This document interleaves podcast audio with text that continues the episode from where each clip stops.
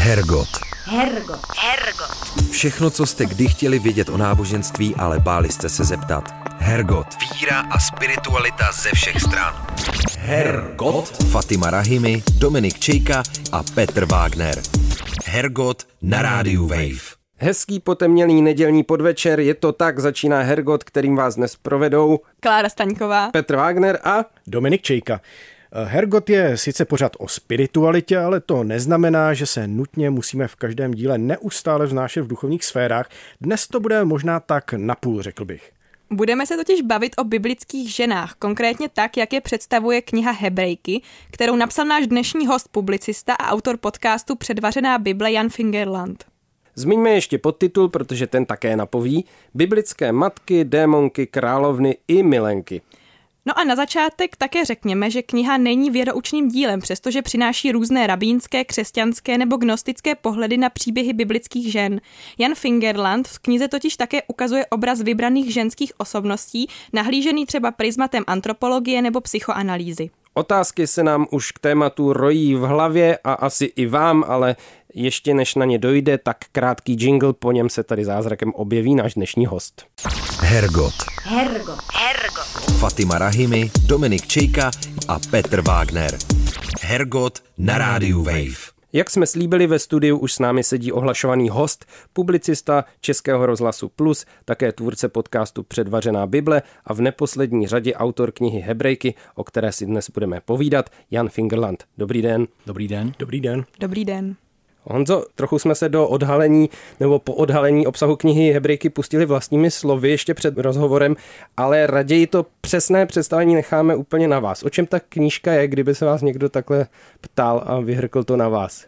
V tom prvním plánu bych asi musel říct, že to je o biblických ženách, konkrétně o 21 konkrétních biblických postavách. Některé jsou známé, některé méně, některé dokonce nemají ani jméno, ale to neznamená, že ten jejich příběh není zajímavý nebo dokonce dost často je důležitý. Tak to by byl ten první plán. Já sám jsem asi si to při tom psaní chtěl spoustu věcí ujasnit, nejenom o těch konkrétních biblických ženských postavách, ale třeba i o tom, jak lze Bibli vlastně číst. To, co mě zajímá, je nějaké mimo náboženské, ne protináboženské, ale mimo náboženské čtení Bible. My jsme tady v Hergotu o tom mluvili před mnoha měsíci v jiné souvislosti, že si myslím, že je škoda, když se Bible nečte taky jako literatura, protože to je vlastně uh-huh. moc zajímavě napsaná kniha, pak je různě redigovaná, je to jako dobrodružství poznání.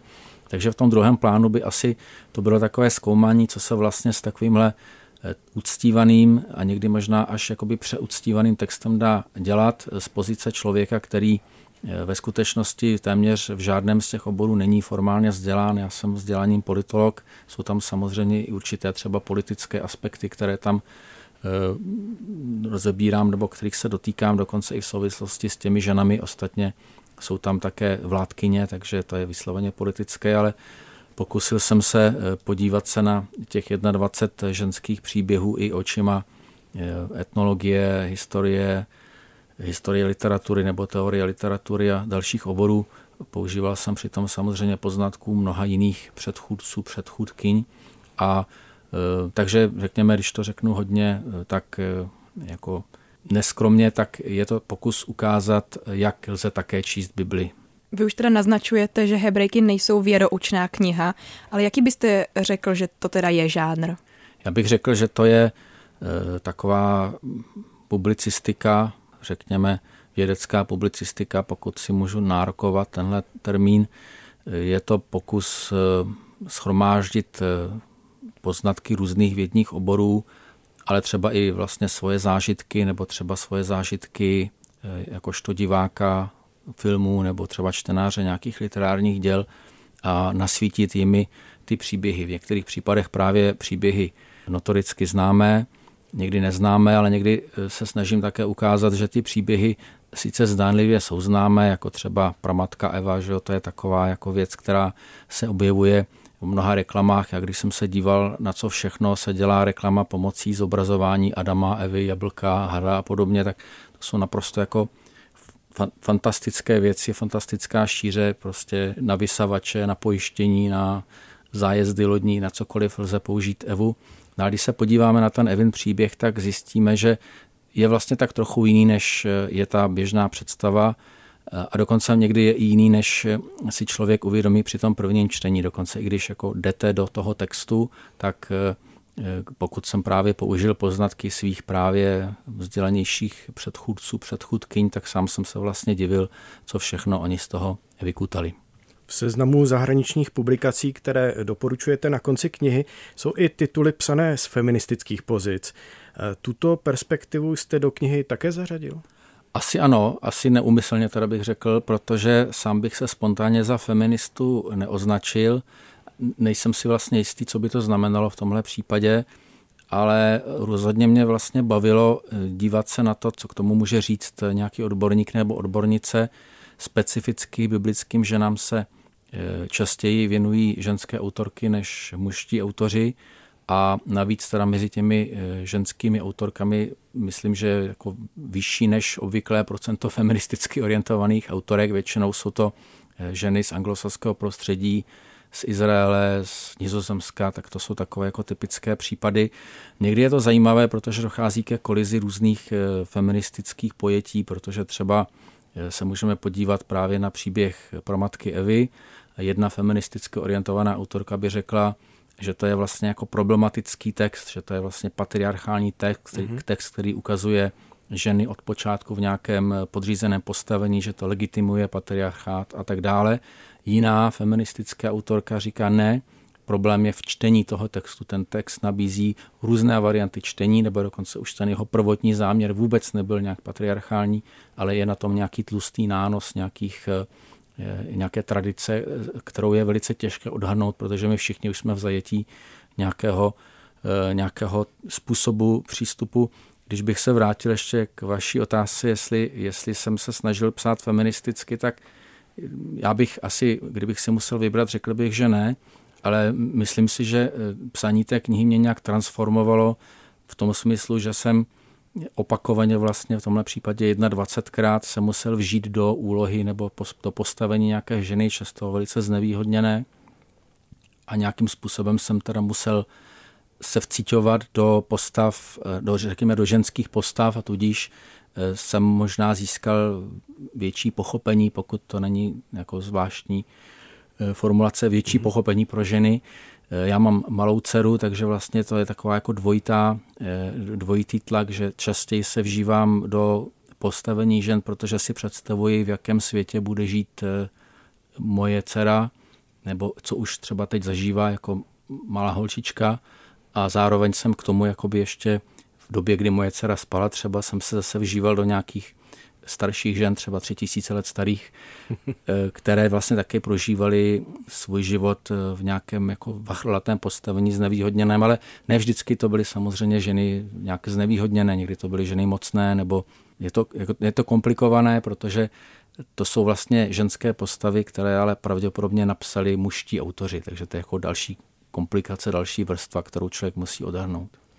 No i přesto, že vy říkáte, že jste se primárně nesnažil psát z nějakých feministických pozic, tak eh, na mě to přesto s mnoha feministickými tématy nějak promlouvá. První co, tak na první pohled, eh, když si jenom čteme názvy těch kapitol, které jsou vlastně pojmenované po těch ženách, tak mi přišlo, že menší polovina z nich je vlastně eh, ta žena definovaná nějakým mužem, buď manželka někoho nebo matka někoho.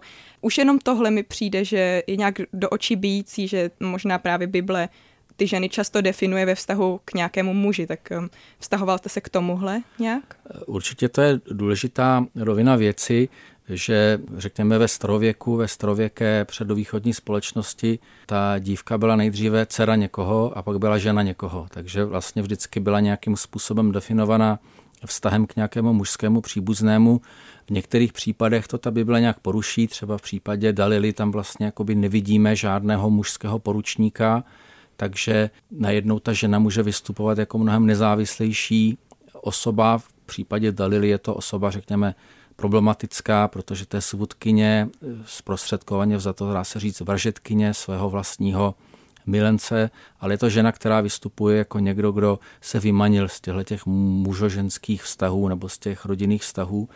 Zároveň eh, ten, s tím feminismem by to asi bylo složitější v tom smyslu, že ty texty asi v nějakém eh, jednoduchém slova smyslu jsou patriarchální, že počítají s tímhle světem, ve kterém nejdříve o té ženě rozhoduje otec a pak ji předá do rukou nějakému muži. Ale už v samotném biblickém textu nebo v, tom, v té tradici, třeba v, tě, v rabínské tradici je to zvlášť špatné, ta, to je taky jako velice patriarchální tradice, ale často těm ženám dodává všechno, co v tom eh, vlastním biblickém příběhu zdánlivě nemají. To znamená, dodá jim třeba jméno, velice často ty ženy nemají jméno, jsou to právě, je to žena Noého nebo žena e, Lota, toho, který e, prchal z, e, ze Sodomy a podobně.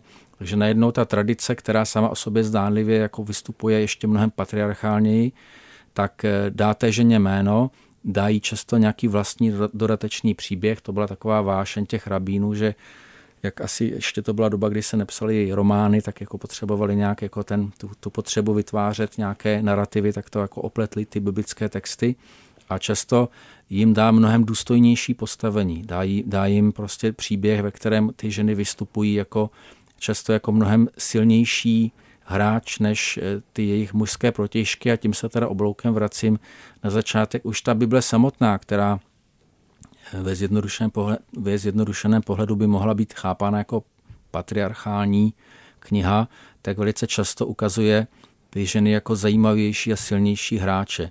Dám příklad, když jsem zmiňoval tu Dalilu, tak nejenom, že ta Dalila je chytřejší a akčnější než Samson, který byl tak trochu, řekněme, blbec, ale, ale je tam, je tam jakoby mikropříběh jeho rodičů. A zase tam vidíme, že, eh, že eh, otec Samsona tam má jméno, jmenuje se Manoach a je to taky blbec. Kdežto jeho žena ta jméno nemá, ale je tam naprosto zřetelné, že je to naprosto eh, že, žena naprosto jako převyšující svého manžela, což je samozřejmě kombinace, kterou vidíme v 50, možná více procentech případů různých statisticky za to by tak mělo být. A pře- přestože nemá jméno, tak tam vystupuje jako rozumná, odvážná osoba, která prostě na rozdíl od svého manžela je schopná jako chápat situaci, ve které se ocitla. Takže ta kniha je, řekněme, plodem patriarchálního prostředí, ale zároveň Bible sama o sobě v, nějak, v nějakém smyslu asi feministická. Pojďme se podívat na jednu postavu, která v té vaší knize taky vystupuje, ale je přeci jenom v mnoha ohledech hodně speciální. Je to také plot eh, nějaké rabínské imaginace, řekněme, a je to postava Lilith. Co se o ní konkrétně dozvíme eh, ve vaší knížce? A je to vůbec ženská, teda není to nakonec spíš jako postava duchovního charakteru? To je, to je sakra ženská, že bychom mohli říct. Mhm. Eh, když jsem říkal, že tak jako neskromně jsem se pokoušel ukázat, co všechno se dá dělat s, s biblickým textem, nebo když jsem říkal, že ta kniha je pokus o nějakou kulturně historickou publicistiku, tak eh, tohle je možná takový dobrý příklad, protože Lilith je samozřejmě postava, která vystupuje v nějakém textu, eh, ne tak docela v tom biblickém, k tomu se za chvíli dostanu, i hned se k tomu dostanu, ale je to především postava, která má strašně moc eh, nějakých pramenů, ze kterých je potom upředena Lilith, tak jak ji známe. Teď v Karlíně že vyrůstá Eh, budova, o, o kterou se opírá socha Davida Černého, která se jmenuje Lilith, takže nějak asi každý bude mít představu, kdo ta Lilith je, ale když se podíváme na, na rodokmenté literární postavy nebo dokonce na rodokmenté sochy, tak uvidíme, že ten rodokment jde velice doširoka, takže bychom našli ten nejstarší kořen někde v nějakém eh, prostředí starověkého předního východu dávno před tou biblickou dobou, třeba před čtyřmi tisíci a více lety. Víme to, protože známe nějaké texty, nějaké amulety. V nich ještě vystupuje Lilith jako nějaký pouštní démon, pravděpodobně ženský démon. V některých případech je to démonka, která doprovází bohyni Ištar, jedno z těch důležitých bohyň eh, plodnosti starověkého předního východu. Může to ještě souviset s dobami, kdy zase ty ženské bohyně měly mnohem větší roli v těch panteonech, než eh, to třeba bylo později eh, při nějakém dalším vývoji těch náboženství. A to by byl, jak řekněme, ten nejstarší kořen.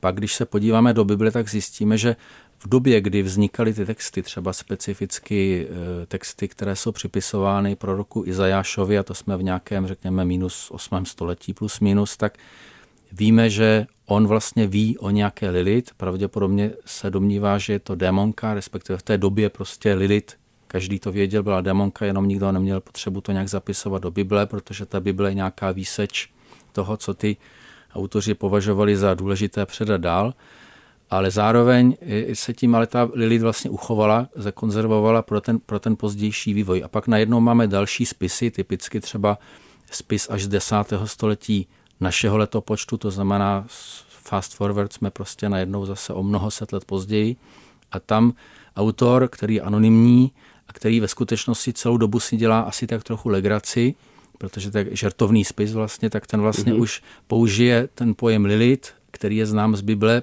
pro postavu, která v Bibli jakoby není, ale on ji tam objeví, to znamená objeví nějakou jinou ženu před, před eh, stvořením Evy jakožto družky Adama podívá se na ten text a vidí, že tam je žena stvořená dvakrát. Jednou tak, že je stvořen člověk jako muž a žena, to znamená, hmm. vypadá to jako kdyby byly stvořeny dvě bytosti, a pak najednou tam máme znovu ten známý příběh o tom, o tom žebru a o tom, že teda žena je stvořena nějakým způsobem dodatečně. To se dá všelijak vykládat.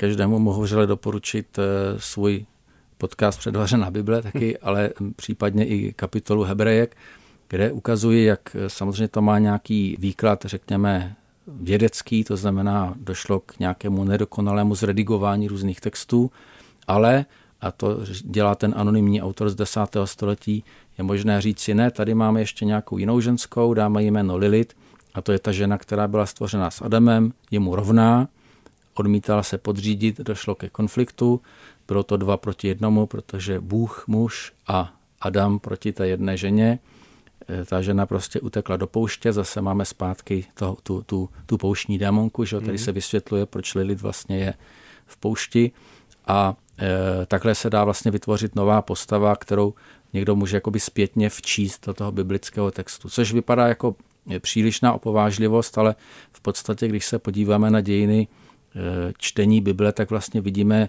jednak proces neustálého zapomínání záměrného nebo zatajování, zamlčování, i během, samozřejmě během redakce Bible taky se různě škrtalo nebo vpisovalo.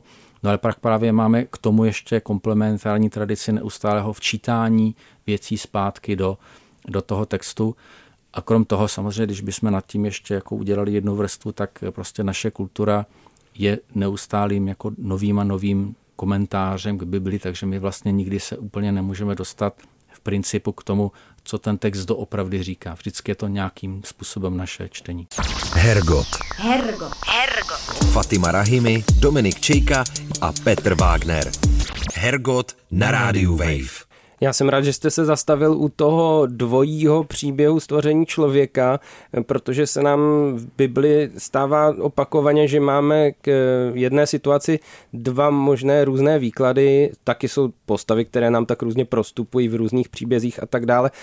Stalo se vám to ještě u těch dalších postav, kterými se zabýváte, že vlastně vícero pohledů v té samotné látce na ně samotné? Které si třeba lehce odporují, což teda v Bibli taky není úplně zřídka kdy. Bible si neustále odporuje sama sobě, v tom je možná její kouzlo, protože ona to vlastně není kniha, je to že knihovna a navíc ty jednotlivé knihy té knihovny sami prošly nějakou, nějakou jakoby neustálou, asi jako když se hněte těsto, tak se neustále převrací, takže na, nakonec se nedá říct, co je ten původní stav. E, Bible sama o sobě je vlastně kniha zrcadlení. Vidíme velice často, že k nějaké postavě přímo v tom příběhu nebo v nějakém jiném příběhu ehm, jsou postavy, které nějakým způsobem zrcadlí, nějak nasvětlují tu postavu nebo nějak naopak jsou kontrastem k ní. Příkladem třeba je, když se podíváme na příběh Ester, tak eh, Ester je princezná nebo židovská dívka, která se stane eh, perskou princeznou nebo královnou, ženou perského vládce, ale stane se tou princeznou díky tomu, že předchozí manželka eh, toho perského krále Vašty odmítne se podřídit eh, králi, odmítne přijít eh, na hostinu, aby se předvedla hostům. To znamená, řekněme, je to velice feministická vlastně postava, protože odmítne se prostě producírovat před nějakými cizími chlápky, vlastně chrání svoji, ale i královu důstojnost, protože král je evidentní prostě násoska a hlupák, zase to je jako zajímavé, že tam máme toho muže, který je blbec má chytrou a důstojnou ženu Vašty, neváží si toho, pozvejí, aby se předváděla před cizími muži. Ona odmítne a z toho příběhu je v podstatě odstraněna. a tím pádem ale vytvoří místo pro to, aby mohla přijít hlavní hrdinka, to je Ester, která už zná příběh Vašty, to znamená chová se jinak, nějakým způsobem je eh, opatrnější, takže neodmítá tu antifeministickou strukturu té, té společnosti, ale umí v ní operovat a takže můžeme si říct, že třeba Vašty a Ester jsou vzájemně se zrcadlící postavy, protože uh-huh. Vašty je pozvána a nepřijde. Problém Ester je, že potřebuje jít za králem, ale není pozvána. Takže jako je to dokonale zrcadlo, ještě bychom tam mohli dodat další detaily, ale to by bylo, bylo asi příliš umorné. Každý si to může přečíst. Zároveň v tom příběhu máme ještě třetí ženu, protože proti těm dvou hlavním pozitivním hrdinům, to znamená Ester a jejímu strýci Mordechajovi, eh, stojí ten zlý Haman a ten má ženu Zereš. A ta Zereš je zase nějakým způsobem zacadlem té Ester. Takže tohle můžeme hrát do nekonečna. U mnoha příběhů tomu tak je. Někdy je to záměrné, někdy to možná vzniká nezáměrně. To je, řekněme, jeden typ zacadlení. Vy jste se ale možná ptal na něco jiného. To je třeba příběh, který je také v té knize zpracován, to znamená, to je ten známý Šalamounův soud, kdy Šalamoun si eh, ne pozve, ale před Šalamouna přijdou dvě eh, ženy, které se přou o jedno dítě, protože uh-huh. jedna z těch žen eh, své dítě zalehla, ta druhá to dítě tady má, ale najednou jako vznikne problém, že obě si to dítě nárokují, tvrdí, že to dítě je jejich je to doba, kdy neexistují žádné genetické testy a král Šalamoun to musí rozhodnout. Rozhodne to, jak známo, šalamounsky. Je to prostě spor dvou žen, jedno mrtvé dítě, jedno živé dítě a král.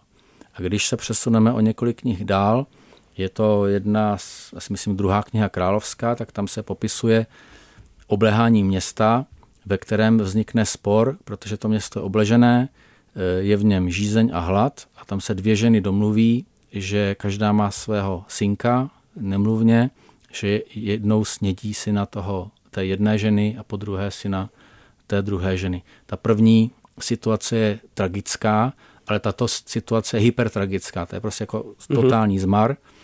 A uvědomíme si, že to je vlastně stejná situace strukturálně. Dvě ženy, jedno mrtvé dítě, jedno živé dítě a král, který se tam vyskytuje a má rozhodnout.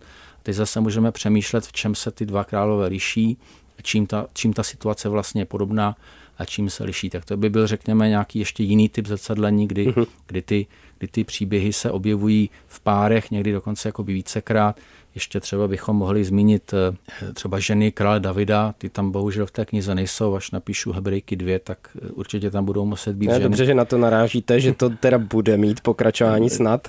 Ne, nevím, jako momentálně se cítím úplně jako vyčerpaný 21 ženami, takže nevím, kdy, ale ta kniha vlastně vznikla mnoho let, takže nevím, kdy, kdy budou Hebrejky dvě, tím neanoncuji vydání dalšího dílu, ale měl, nějaké hypoteticky ideální knize by měly být i ženy krále Davida, protože jednak je tam jedna z těch nejslavnějších svůdnic, to je Batševa nebo Batšeba. To je v tom nevině, ale ovšem tak je to, je v tom, to, je, to, je, to, je, to, je, to je další jakoby rys čtení těch textů, kterého se tam vždycky snažím eh, dotknout, že prostě Bible je kniha psaná trochu jinak, než je typické pro západní literaturu. Jsou to takové tečky, které si každý musí pospojovat. Je Batševa nevinná nebo ne? Mohla odmítnout krále, do jaké míry iniciovala jejich setkání a tak dále a tak dále.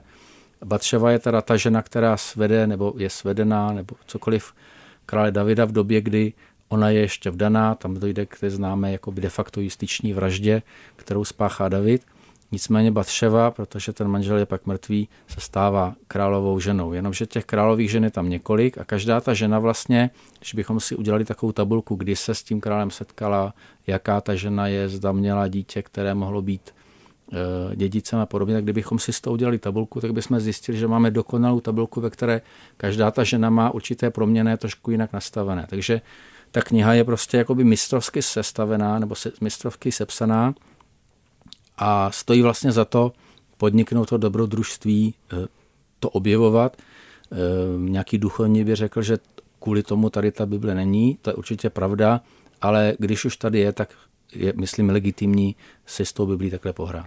Já jako duchovní říkám, že si myslím, že je to i kvůli tomu. Teda. Mě by zajímalo, jak vám v tom pomáhají ty vědní obory, ty novodobé vědní obory. Myslím si, že hodně, protože bych řekl, že víc než 50% toho, co píšu, je, se vlastně opírá o to, co jsem se dočetl u někoho jiného. To znamená, e, zajímá mě asi by mě to zajímalo i v jiných kontextech, ale specificky ta Bible z důvodu, které sám vlastně nevím, je pro mě nějak jako víc zrušující. Určitě je zajímavé číst Homéra, nebo určitě je zajímavé číst Shakespearea, kterého konec konců mám taky rád, ale ta Bible mám pocit, že je tam toho ještě mnohem víc. Ne jako co do množství, ale protože to je jako pěkná bychle, že jo, ta Bible, ale že to je tak komplikovaně a vrstevnatě sestavená eh, věc, že, že tam vlastně skutečně jako se v tom člověk může rochnit mnohem více. Já jsem se inspiroval u mnoha autorů, kteří se věnují různým oborům, takže ta škála oborů, a opakuji, v žádném z nich nejsem vlastně vzdělán s výjimkou politologie, tak v každém z nich jakoby vytěžují to, co o tom mm, eh, napsal někdo jiný. Eh, někdy je to tak jako na hranici eh, komičná, třeba v případě postavy manželky Lota, to je z toho pána, který byl zachráněn v Sodomě, tak tam dojde k takové zvláštní věci, kdy ten Lot je zachráněn ze Sodomy, společně se svou ženou, to je ta, která se pak obrátila a e, zůstala tam stát jako solný sloup a pořád ještě teda u toho mrtvého moře e, taková skála je, nebo dokonce několik takových skal, ale také se s nimi zachrání dvě dcery, které e, z té Sodomy jsou vyvedeny. Je to, zase jsme trošku zpátky u toho zrcadlení, protože to je velice podobné strukturálně příběhu záchrany Noema, jeho ženy a jejich tří synů a tří manželek těch synů.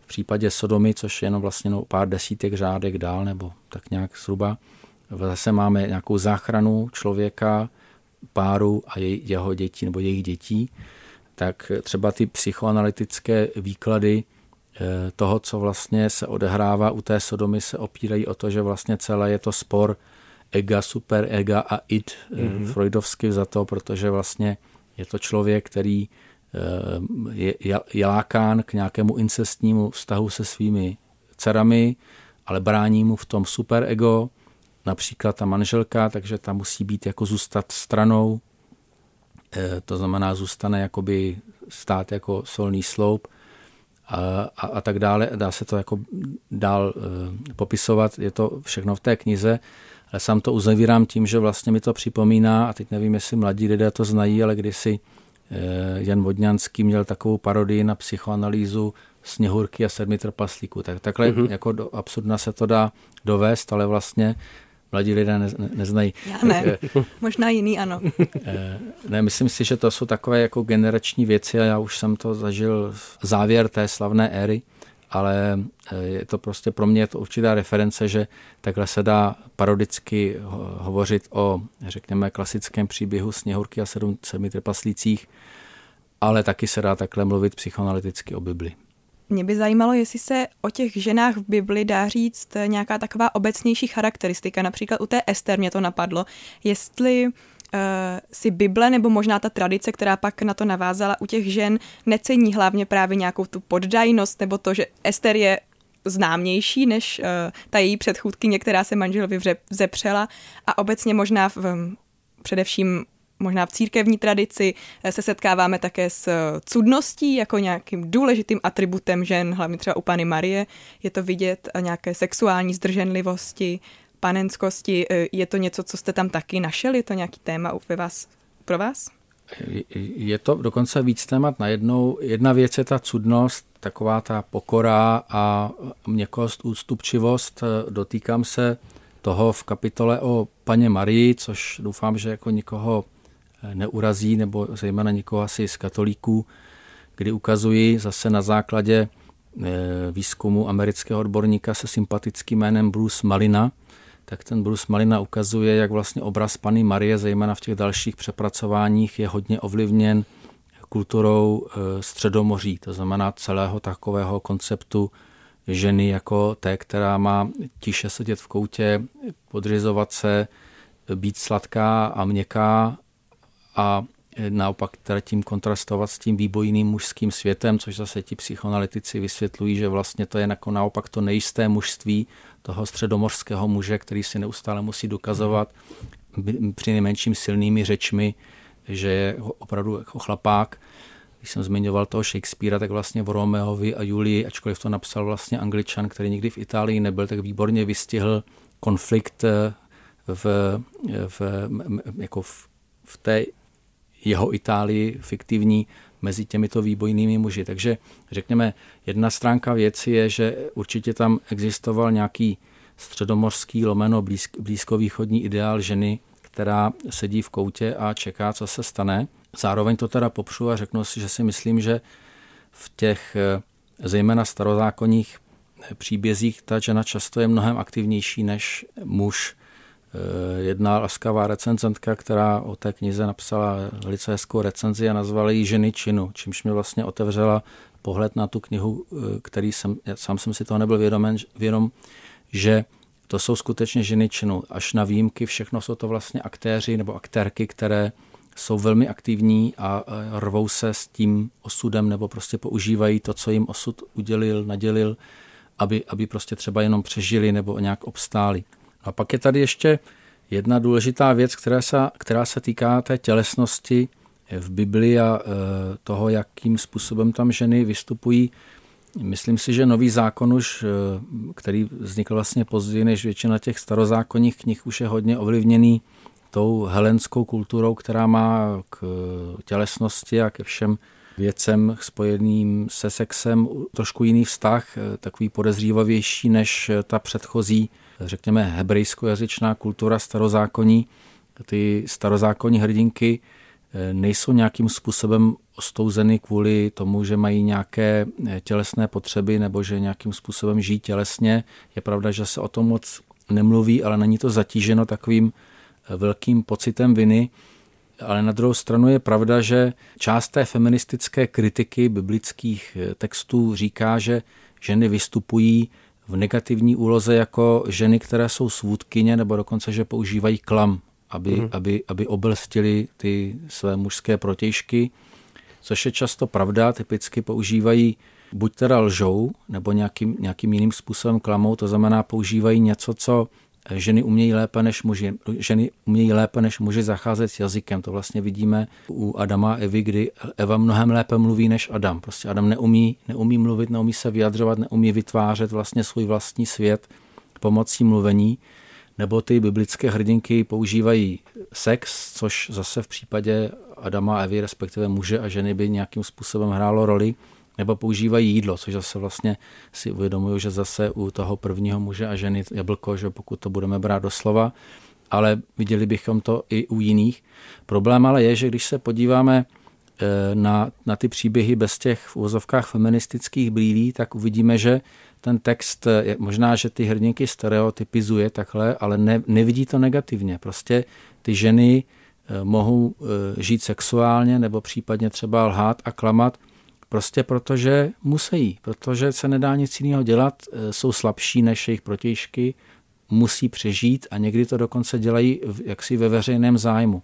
Když prostě Judita lže nebo když Judita svádí, dělá to proto, že muži jakožto muži selhali, nebyli schopni bojovat a ona vlastně statečná žena jde a použije schopnost lži, schopnost svádět, případně schopnost dávat někomu v tomhle případě ne najíst, ale napít to vlastně použije pro dobrou věc. Takže vlastně ta Bible možná používá ne vždycky, ale často stereotyp ženy, ale rozhodně to nechápe jako problém. Jako nějaká strategie přežití možná. Je to strategie přežití ve světě, kde síla prostě je důležitá, fyzická síla je důležitá, kde neexistuje nějaká autorita, která by ty jednotlivé lidi chránila a kde prostě život prostě má svoji cenu a stojí za to za něj bojovat. A ty ženy, a to je možná to, co mě imponovalo, většina z těch 21 žen dokázali bojovat za sebe a dokázali vlastně často bojovat i za jiné. Zase, když bychom třeba se zmínili, kdybychom zmínili tu e, Ester, tak ona je mnohem racionálnější než ten její strýc Mordechaj, díky její rozvaze, ale také díky její schopnosti klamu a díky její schopnosti používat, řekněme, svou ženskost dosáhla něčeho jako zásadního, prostě přežití celého národa. Je to, je to správné. Vlastně dneska, nebo nedávno jsme to mohli vidět, celé literární dílo Arnošta Lustiga je postaveno na hrdinkách tohoto typu. Jo? To je něco, co vlastně pořád žije a ta Bible to ukazuje jako naprosto legitimní nebo, nebo dokonce věc, kterou je potřeba oslavit a zapsat do takhle důležité knihy. Hergot. Hergot. Hergot. Fatima Rahimi, Dominik Čejka a Petr Wagner. Hergot na rádiu Wave. Kde si v tomto ohledu stojí novozákonní Máří Magdalena, o které píšete, že se stala obětí dodatečné manipulace, když z klíčové Ježíšovy učednice uhnětli žárliví editoři biblického textu jen napravenou hříšnici? Je to těžká otázka, respektive je to těžká odpověď. Eh, zase využívám samozřejmě toho, co z 90x procent eh, objevili přede mnou jiní. Asi každého zaujme, kdo si čte Evangelia, že ta postava Máří Magdaleny je velice zajímavá. Eh, Máří Magdalena má velice blízko k Ježíši, ale zároveň, jakmile se ustaví ta první obec, tak vlastně ztrácí jakoukoliv roli. Podobně jako Marie, matka Ježíšova. Takže e, zaprvé můžeme vidět určitou strategii, že ta Máří Magdalena je prostě škrtnutá z toho, z toho příběhu nebo nějakým způsobem vytěsněná. Ještě naposledy se objevuje u, u hrobu, kde mělo být Ježíšovo tělo, než zmizelo, protože měl, měl e, jak si znovu vstát z mrtvých. A pak ale zmizí, což zase můžeme pochápat tak, že došlo k nějakému jako redakčnímu zásahu Přestože zřejmě to byla žena velice vlivná v té skupině, podle některých názorů to byla ekonomicky nezávislá žena, která nějakým způsobem mohla financovat tu skupinu, protože, protože ta skupina se pohybovala po kraji, to není levné, ne vždycky mohlo dojít k zázraku při rozmnožení chlebu a ryb, takže prostě bylo potřeba mít mecenáše, případně mecenášky a určité nepřímé poukazy naznačují, že takovou ženou mohla být právě ta Máří Magdalena. Byla to Marie z Magdaly, což bylo eh, bohaté obchodní město, kde skutečně zaznamenáno, že ženy byly obchodnicemi a měly prostě vlastní ekonomické aktivity. Zároveň ale vidíme jakoby jinou větev té strategie, kdy vidíme, že na začátku máme několik postav, některé se jmenují Marie, některé se dokonce tak ani nemenují a ty jsou vlastně během té tradice čtení sloučeny do jedné postavy, takže když bychom tady vyšli na Vinohradskou ulici a zeptali se lidí, jestli vědí, kdo byla Máří Magdalena a co bylo jejím původním povoláním, tak z těch, kteří by věděli, by 9 z 10 řeklo, že to byla napravená hříšnice nebo dokonce prostitutka. V tom textu to není, dochází vlastně ke sloučení Máří Magdaleny s nějakou jinou postavou, která tam je, tou napravenou hříšnicí. Je to ta žena, kterou Ježíš zachrání před kamenováním ze strany nějakého davu. Tady vlastně Ježíš vystupuje taky jako takový feminista nebo nějaký jako egalitárně uvažující muž své doby. A eh, prostě během, během eh, té tradice došlo k tomu, že minimálně tyto dvě ženy byly sloučeny do jedné. Těch sloučení s jinými postavami k těm došlo jako ve více případech, to tam popisuju také v té, v té kapitole. A tak vlastně došlo ke, k dvojí neutralizaci možná kdysi velice vlivné a důležité osoby v té Ježíšově skupině. Za prvé je to jenom napravená hříšnice, jako vážíme si toho, ale přece mm-hmm. jenom podívejme se, kdo ona byla. A zároveň tam dochází k nějakému jakoby vytlačení té ženy z té prvo církve, z té prvotní církve, protože tu vlastně už potom ustavovali hlavně muži nebo dokonce možná jenom muži. No a není nakonec důležité nebo nějakým způsobem taky zajímavé, že ta celková literární tradice ještě s tou pozdější stvořila postavu, která je aspoň trochu rozporuplná, není to vyloženě ultrakladná postava a že je to protipol k té Marii, která je přece jenom jako vnímaná jako trošku jako nedostižná, nedotknutelná, vystavená hodně nahoru a že tam máme prostě někoho, s kým se lze lépe identifikovat, protože přece jenom i s tou deformací literární vykazuje nějaké znaky nezávislosti a nějakého dost jako specifického osobního příběhu? No, když jsme mluvili o těch eh, psychoanalytických nebo psychologických čteních, tak eh, podle některých eh, odborníků určité psychologické typy lidí mají tendenci rozštěpovat si druhé pohlaví na dva extrémy, uh-huh. že ženy rozlišují pouze ty kavalíry, kteří jsou naprosto netělesní a nemají o nic zájem a na nějaké chlí, chlíváky, chlípné chlíváky. A zrovna tak muži mají tendenci rozštěpovat si ženy na e, nějaké, e, řekněme, světice, a nebo naopak teda na děvky, jestli můžu použít toto slovo ve veřejnoprávně vysílání.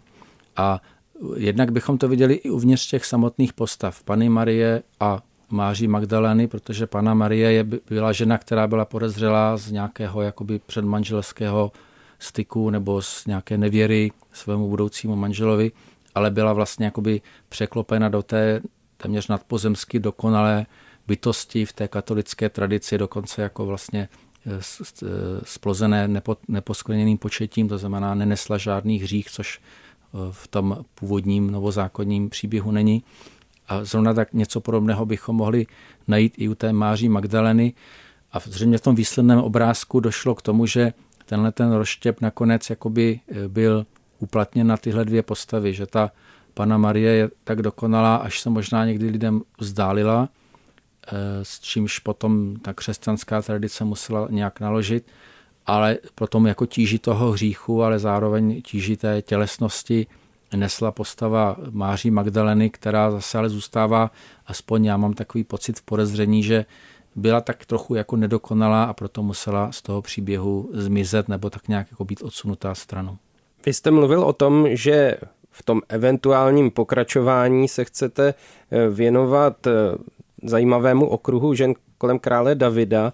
Je to tak, že by mohla být ještě podkapitola těch novozákonních žen i mimo tu evangelijní tradici, protože to, o čem jste mluvil před chvílí, že tušíme, že za tím prvním společenstvím kolem Ježíše byly mecenášky a emancipované ženy, které to tak trošku držely na nohou technicky a potom, když čteme o poštulu Pavlovi, ten je taky velmi závislý na tom, jaká pohostinnost je u mnoha, řekl bych, schopných obchodnic a, a žen té doby. Chystáte i kapitolu těch novozákonních postav, které třeba taky nejsou úplně konkretizovány jmény, ale mají nějaké mikropříběhy v té novozákonní tradici? Nechystám, eh, asi hodně, protože se ani necítím v tom eh, novozákonním tématu tak silný v kramflecích. Pokud bych se vracel k novému zákonu, tak možná už jenom eh, k jedné ženě nebo spíš dvěma ženám, což by zase byla ilustrace toho rozštěpení, protože v apokalypse svatého Jana jsou ty dvě jako ne skutečné ženy, ale prostě ta nevěstka babylonská a ta Eh, ta žena eh, oděná sluncem nebo světlem, tak eh, to jsou, řekněme, postavy neskutečné, nebo řekněme, nejsou to skutečné ženy v tom smyslu, jakou by skutečnou ženou byla téměř jakákoliv jiná biblická postava, byť bychom ji považovali za literární. Takže v tomhle smyslu bych řekl, že pro mě nový zákon už je, je vyčerpán, což ale neznamená, že jakýkoliv jiný autor by se o to nemohl pokusit. Vy v té knize vycházíte i z nějaké umělecké tradice. Co z ní vyvozujete a co třeba nějaké popkulturní reference máte tam taky? Popkulturních referencí mám hodně, protože jsem byl sám překvapen, jak moc eh, ta Bible žije. Někdy žije úplně nevědomně. Jedna taková jako trochu lehtivá, lehtivý příklad je třeba u poměrně málo známé postavy Zuzany, to je ta Zuzana, která se svlékala a byla přepadena nějakými muži. To potom v katolických kostelích ve středověku se často zobrazovalo, protože to byl vlastně boj o její cudnost, nebo ona byla ochotná obětovat svůj život za zachování své cudnosti, což třeba potom v tom křesťanském výkladu bylo důležité téma. Malovalo se to v kostelích jako takový středověký komiks v několika obrázcích, v několika výjevech a je příznačné, že vlastně do novověku už zůstalo jenom jedno okénko toho komiksu, kde se Zuzana svléká. To znamená, to jako zajímalo ty malíře nebo zákazníky, tak to prostě přežilo. Když se podíváme, jak tenhle výjev malovali třeba i velcí mistři jako Rembrandt, tak prostě vytvořili určitou stylizaci té postavy. Často je to postava ženy, která se svléká u nějakého vodního zdroje a dívá se na toho malíře, respektive na toho diváka. A když se jako zase popojedeme pár set let k dnešku a podíváme se na některé eh, plakáty s nahými ženami, jak se prodávají i dneska na ulici, tak vlastně ta stylizace té ženy, která se svléká a dívá se, jestli se někdo dívá, tak to tam vlastně pořád je. Takže ta popkulturní reference někdy úplně vymazala ten původní příběh, protože ten původní příběh nebyl o svlékání, ale naopak o uhájení cudnosti, ale ten příběh přežil. Nejtypičtější samozřejmě Adam, Eva a Jablko, což myslím jako nadužívaný, zneužívaný příběh, ale pořád, když pořád mluvíme o tom, že jsme ta židovsko-křesťanská civilizace a jak si vážíme těch kořenů, tak vlastně eh, kdo si těch kořenů váží, tak by měl číst Bibli a objevovat, co všechno vlastně v tom životě kolem nás je biblické a vzít si z toho třeba nějaké intelektuální poučení, ale třeba i morální konec konců, i k tomu ta Bible tady je. V rozhovorech, které jste ke knize již poskytl, jste párkrát zmínil, že strohost popisu biblických žen je v nich záměrná. Mohl byste to nějak rozvést a lze tu záměrnost nějak prokázat? Já jsem spíš myslel, že záměrná je strohost eh, téměř veškerého biblického popisu. Je takový známý esej od jednoho německého literárního historika, který dává do kontrastu popis obětování Izáka a popis návratu Odisea domů, kdy je poznán svou chůvou podle, podle jizvy. A okamžik, kdy Odysseus je poznán podle své jizvy, to je řekněme jedna vteřina, při nejlepším, při nejlepším tři vteřiny, přesto se to Homérovi podařilo rozepsat na několik stánek, jak se kdo tvářil, jak se kdo cítil, co měl kdo na sobě, co se stalo před 20 lety, co se ještě stane. V případě toho biblického stylu obětování Izáka, což je, myslím, Genesis kapitola 22. Je to proces, který trvá několik dní, je to strašlivá scéna, otec vezme svého nezletilého synka, naloží ho, jedou tři dny k hoře Moria, kde má ho obětovat, pokusí se ho dokonce obětovat, naštěstí nedokoná, místo toho se stane něco jiného. Je to klíčová událost, která ale se celá odbyde na několika, v několika větách. Neříká se tam, kdo jak byl oblečen, jak se tvářil, co cítil, zda byl hezký nebo ošklivý. Je to prostě psáno tak, že vám ten autor dá několik teček a vy si je musíte sám vyplnit, nakreslit. Každý si ty své biblické omalovánky prostě musí vyplnit sám a myslím, že to říkal Nietzsche. Já znám jenom ten citát, nevím, kde to píše. On, on napsal, že Bible je kniha, která vás nutí zaujmout stanovisko tak tohle je třeba příklad, kdy vás donutí zaujmout stanovisko a zároveň donutí vás vysvětlit si, vyložit si ten příběh každý za sebe a e, případně si tam i doplnit, e, jak ten člověk třeba vypadal nebo jak se tvářil a co cítil. Vy jste s těmi ženami strávil několik let, jak jste sám říkal. Přirostla vám některá z nich nějak nejvíc k srdci? Máte nějakou nejoblíbenější a případně proč?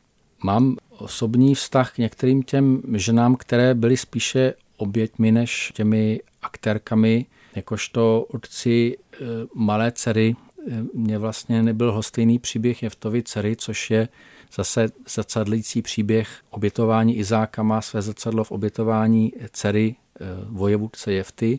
V tomhle případě k tomu obětování dokonce došlo. A je zajímavé, že člověk, když se ocitne právě v roli otce nějaké dcery, tak už ten příběh prostě, prostě čte jinak. Ty omalovánky biblické si vyplní jinak, než by si vyplnil třeba o pár let dřív, ale zároveň, abych byl takový eh, jako pozitivnější, tak eh, jsem si zvlášť oblíbil eh, už zmíněnou postavu. Oblíbil jsem si Juditu, což je právě ta agentka s povolením zabíjet. Prostě je to žena, která sice používá klam a lež a svůdnost, ale je to prostě postava, která vyvine obrovské úsilí, obrovský um a neuvěřitelnou chladnokrevnost a zvítězí. Tak to je vlastně asi jsem závislý jako každý západní člověk na takových těch velkých příbězích, kde se tomu hrdinovi nebo hrdince povede to, co si zamanuli, tak Judita je taková moje asi hrdinka, jedna, jedna, jedna z těch čísel, jedna bych řekl. Honzo, my vám moc děkujeme, že jste přišel do Hergotu s tímhle tím návodem, jak si jít omalovat a my se do toho asi pak taky pustíme postupně. Děkujeme a mějte se hezky. Nasledanou. Děkuji za pozvání, nasledanou. Díky, nasle. Děkujeme. Hergot. Hergot. Hergot. Všechno, co jste kdy chtěli vědět o náboženství, ale báli jste se zeptat. Hergot. Hergot na rádiu Wave. To byl Jan Fingerland o knize Hebrejky pro Hergot Rádia Wave. Myslím si, že to byl skvělý díl se skvělým tématem. Co myslíte vy? Téma skvělé, ale samozřejmě skvělá kniha, kterou doporučujeme pro vaše duchovní omalovánky, řekněme. Kniha vyšla nedávno, tedy připomínáme titul Hebrejky, biblické matky, démonky, královny i milenky. A pro vaši uměleckou představivost doplníme, že tam je i velká spousta obrazového materiálu, takže se při čtení určitě nebudou nudit ani vaše oči. No já myslím, že k tomu doporučení jenom připomenu ještě právě zmiňovaný podcast eh, Předvařená Bible. Eh, já taky doufám, že i z předvařené Bible vznikne něco na papíře, protože to by se nám taky docela hodilo jako doplnění toho dnešního tématu. No, eh, než se tohle to všechno stane, tak se mějte pěkně. Uslyšíme se za týden ve stejnou dobu v 6 hodin večer v neděli na rádiu Wave, zase s jinačím tématem. Ahoj! Ahoj! Ahoj! Boží keci a příjemná astrální setkání. Hergot. Poslouchejte podcast pořadu Hergot kdykoliv a kdekoliv. Více na wave.cz lomeno podcasty.